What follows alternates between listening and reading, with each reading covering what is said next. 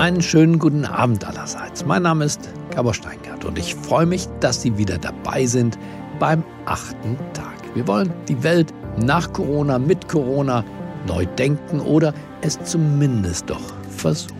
Der achte Tag ist der Tag, an dem wir versuchen, die Welt besser zu machen, als sie ist. Der heutige Gastgeber, der uns bei dieser Mission helfen wird, da bin ich ganz sicher, ist ein Wirtschaftsethiker. Mein Name ist Andreas Suchanek. Ich bin Professor an der Handelshochschule Leipzig für Wirtschafts- und Unternehmensethik und am Wittenberg Zentrum für globale Ethik im Vorstand in der Frage, wie wir die Welt ein klein bisschen besser machen können. Die These, die ich Ihnen heute präsentieren möchte, hat sich bei mir seit einiger Zeit entwickelt, aber so richtig ihre eigentliche Durchschlagskraft habe ich erst jetzt in dieser besonderen Zeit der Corona-Pandemie verstanden. Diese These lautet, Respekt ist die Grundlage einer prosperierenden Gesellschaft. Und Sie mögen jetzt vielleicht sagen, das ist eigentlich ziemlich trivial. Aber ich möchte Ihnen zeigen, das ist es nicht. Wenn Sie sich mit Wirtschaftsphilosophie beschäftigen, dann kennen Sie vielleicht Andreas Suchanek, denn er ist einer der Schüler von Karl Hohmann, der wiederum Philosoph und Ökonom die Grundlagen für die Wirtschaftsethik von heute gelegt hat. Genau dort setzt sein Schüler Andreas Suchanek an. Er lehrt und forscht zur Frage, wie moralische Prinzipien den wirtschaftlichen Erfolg positiv oder, wenn sie nicht funktionieren, negativ. Wie das alles miteinander zusammenhängt, zeigt sich insbesondere ja in einer Situation, in der wir besonders angespannt sind. In der Situation dieser Pandemie zum Beispiel.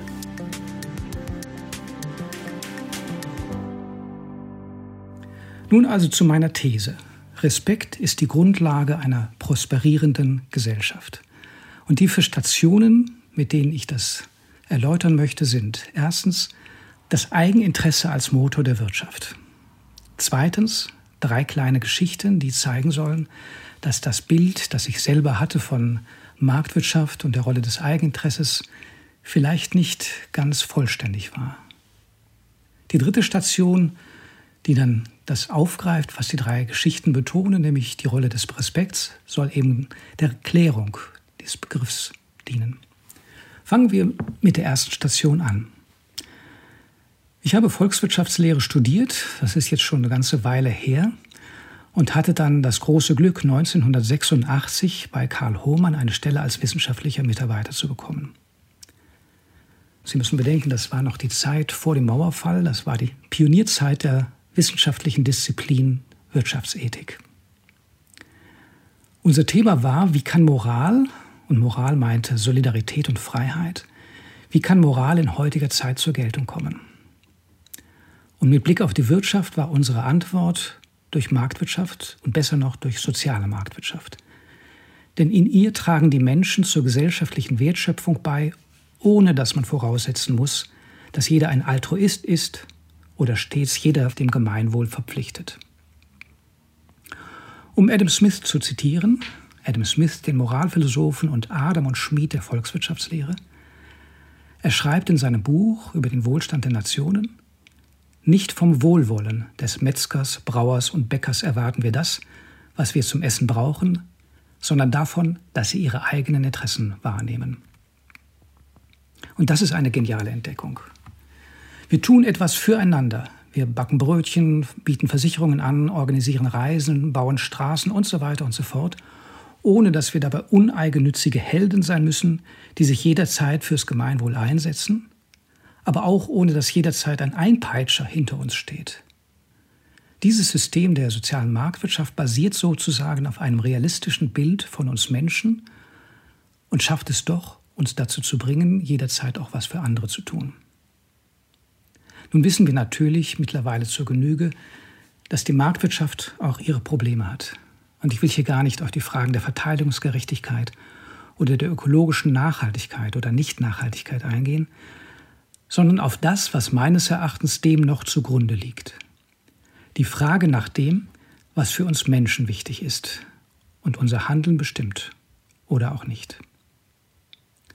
Und damit bin ich bei meiner zweiten Station, den drei kleinen Geschichten, die einige Hinweise geben darauf, dass in diesem Bild etwas fehlt. Die erste kleine Geschichte habe ich vor vielen Jahren im Tagesspiegel entnommen, der manchmal kleine Geschichten erzählt aus dem Alltag Berlins. An der Supermarktkasse ist eine Mutter mit ihrer etwa siebenjährigen Tochter und sie kauft ein.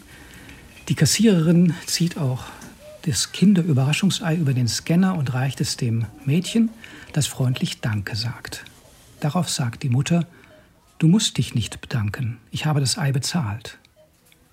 Aus einer rein ökonomischen Perspektive ist tatsächlich Tausch und Leistung gegen Leistung genug. Ein Danke scheint nicht nötig zu sein.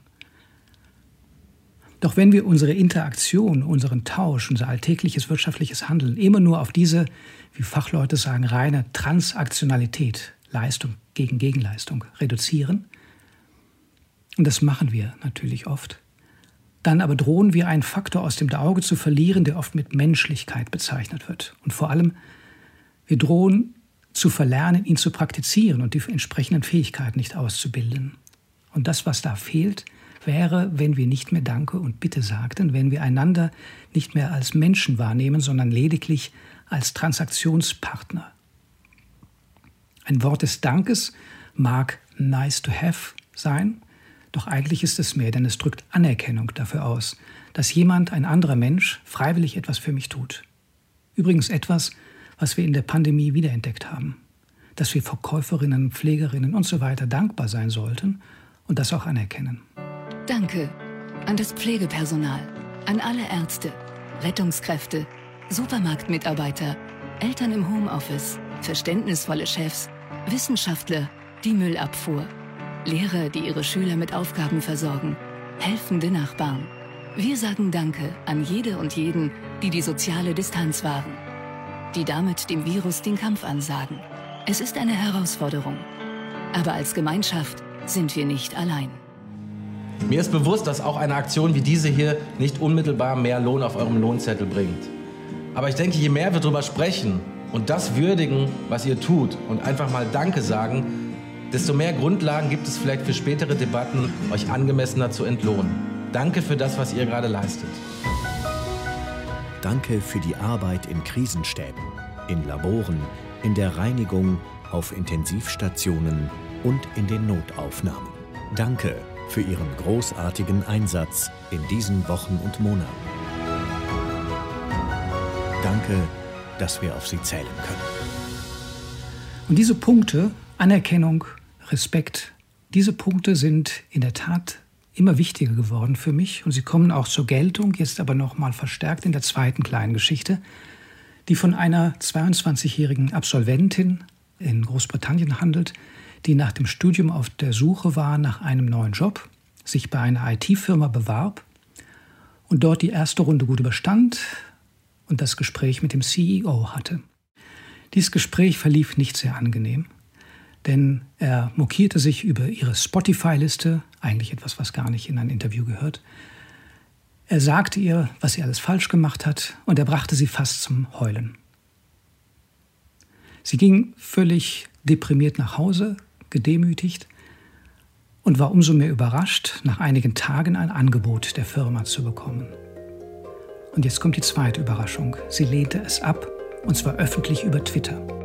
There was a a lot of intimidating questions. Um, what kind of thing? So my writing was being ripped apart. My uh, character was being ripped apart. What? How? What um, I was being called an underachiever. Um, my writing, he read through it and sort of took it line by line, told me everything that was wrong with it, everything that was wrong with the way I was sitting, the way I was talking. The way you were sitting? Yeah. What did he say? Um, he commented on the way I held my arms, my body, um, sort of the way I came across, I suppose. How did you respond to those kind of comments? I think it's just important for people to realise the difference between being overly sensitive and just taking a stand and saying it's not okay to be treated like this. Um, I can understand the value of constructive criticism, but there is a difference between the criticism and just an attack. Diese kleine Geschichte brachte mich auch zum Denken, und zwar aus dem Grund, wiederum mit meinem Hintergrund als Volkswirt, Normalerweise denken wir ganz viel über Win-Win nach. Wie können wir den gegenseitigen Vorteil realisieren? Worüber wir viel weniger nachdenken, auch weil es unschön ist und weil niemand es anstrebt, ist Lose-Lose. In dieser kleinen Geschichte war eigentlich ein Win-Win-Potenzial da. Ein Unternehmen, das jemanden sucht, eine junge Frau, die einen Job sucht, beide hätten gewinnen können, wenn das zustande gekommen wäre. Stattdessen stehen beide hinterher schlechter da. Die Frau mit einer Episode, die sie am liebsten vergessen möchte, das Unternehmen, dessen Reputation leidet. Und da lohnt es sich darüber nachzudenken, wie kommt es dazu? Und meine Antwort lautet, der fehlende Respekt des CEO, der vielleicht sein Verhalten als einen Belastungstest oder als eine Machtdemonstration ansah, die aber de facto eine Demütigung der Gesprächspartnerin war. Ich komme zur dritten Geschichte. Und das ist eigentlich keine Geschichte, sondern ein geschichtlicher Prozess, in dem wir noch mittendrin sind. Das ist die Corona-Pandemie. In dieser Pandemie manifestiert sich ja ein grundlegender Konflikt, den Karl Hohmann mal in einem Standpunkt des Wittenberg Zentrums für globale Ethik auf den Punkt gebracht hat, Geld oder Leben. Sollen wir den wirtschaftlichen Aspekten den Vorrang geben oder sollen wir der Gesundheit derjenigen, die dieser Virus möglicherweise tödlicher bedroht, sollen wir dem den Vorrang geben. Jetzt gibt es diesen Satz, der im Raum steht, vom Bundestagspräsident Wolfgang Schäuble. Er sagt, nicht alles ist dem Schutz von Leben unterzuordnen. Wie deuten Sie diese Aussage? Ich glaube, dass es ihm darum geht, dass wir tatsächlich alle irgendwann sterben und auch das Grundgesetz das nicht verhindern kann. Und wenn Sie die Todeszahlen anschauen durch Corona, dann ist es bei vielen so, dass eben Menschen über 80 insbesondere sterben. Und insoweit müssen wir abwägen, ich sage es Ihnen mal ganz brutal, wir retten in Deutschland möglicherweise Menschen, die in einem halben Jahr sowieso tot wären, aufgrund ihres Alters und ihrer Vorerkrankungen. Und wir wissen, über 80 sterben die meisten irgendwann. Und hier spielt wieder Respekt eine fundamentale Rolle und das möchte ich am Beispiel des Tragens der Schutzmaske verdeutlichen. Jeder, der ein bisschen Bescheid weiß, weiß, dass das Tragen einer Schutzmaske wirklich wichtig ist. Nicht nur zum Eigenschutz, sondern auch zum Schutz anderer. Und trotzdem gibt es nicht wenige, die das als einschränkend, als lästig empfinden. In der Tat, schön ist es nicht. Ich trage auch nicht gern die Schutzmaske. Aber, und das ist jetzt wieder mein Punkt, es geht ja darum, dass man nicht nur das Risiko der eigenen Erkrankung erhöht, sondern auch das der anderen, wenn man nämlich zum Überträger wird.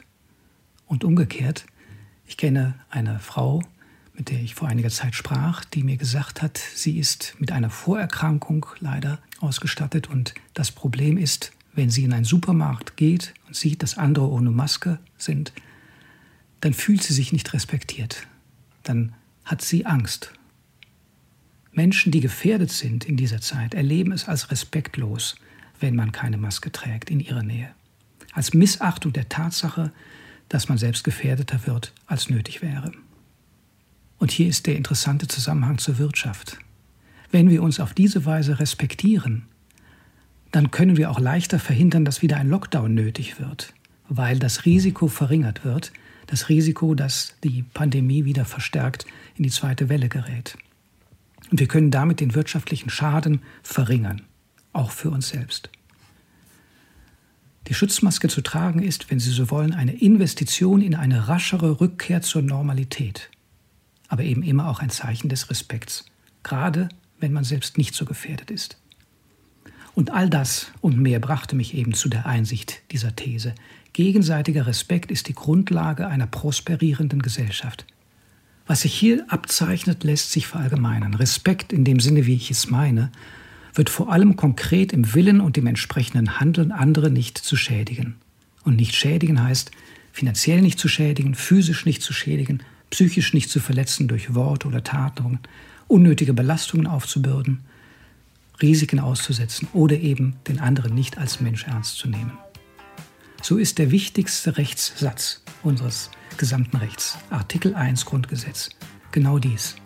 Die Würde des Menschen, jedes Menschen, ist unantastbar. Es ist gewissermaßen das Recht jedes Menschen respektiert zu werden. Und respektiert heißt vor allem, nicht ohne Grund geschädigt zu werden.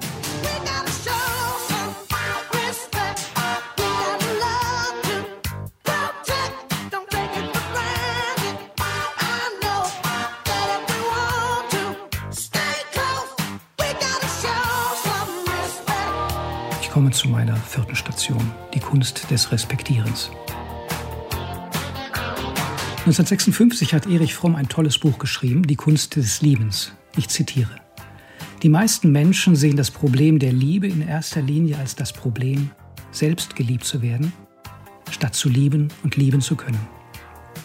Wir können diesen Gedanken direkt auf Respekt übertragen und nebenbei gesagt, beide haben viel miteinander gemeinsam. Und jetzt paraphrasiere ich, die meisten Menschen sehen das Problem des Respekts in erster Linie als das Problem selbst respektiert zu werden, statt zu respektieren und respektieren zu können. Das aber ist etwas, was wir, wie Fromm geschrieben hat, lernen müssen, denn es ist eine Kunst. Was heißt das alles denn nun für uns, auch wenn wir Deutschland neu denken wollen oder ähnliches? Ich glaube, es lohnt darüber nachzudenken, diese Kunst des Respektierens, denn das hat direkt mit uns etwas zu tun, sehr ernst zu nehmen und darüber nachzudenken, nicht nur das Selbstverständliche, dass wir respektiert werden wollen, das wollen wir immer. Wir wollen auch nicht verletzt werden. Wir wollen, dass andere uns ernst nehmen. Aber dann sollten wir auch die anderen ernst nehmen. Und das kann man tagtäglich einüben und dabei reflektieren, wie wichtig Respekt nicht nur für andere, sondern auch für uns ist im täglichen Tun.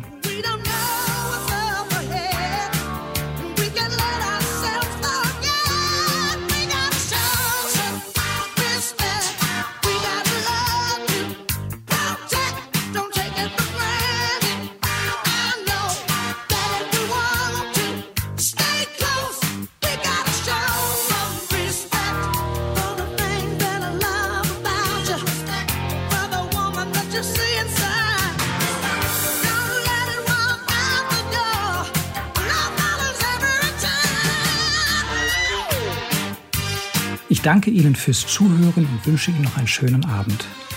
Passen Sie auf sich auf.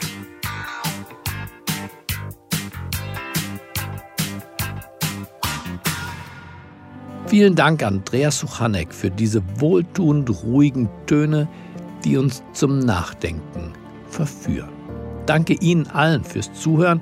Ich würde mich sehr freuen, wenn wir uns am nächsten Freitag wieder verabreden könnten. Bleiben Sie mir gewogen. Es grüßt Sie auf das Herzlichste, Ihr Gabor Steingart.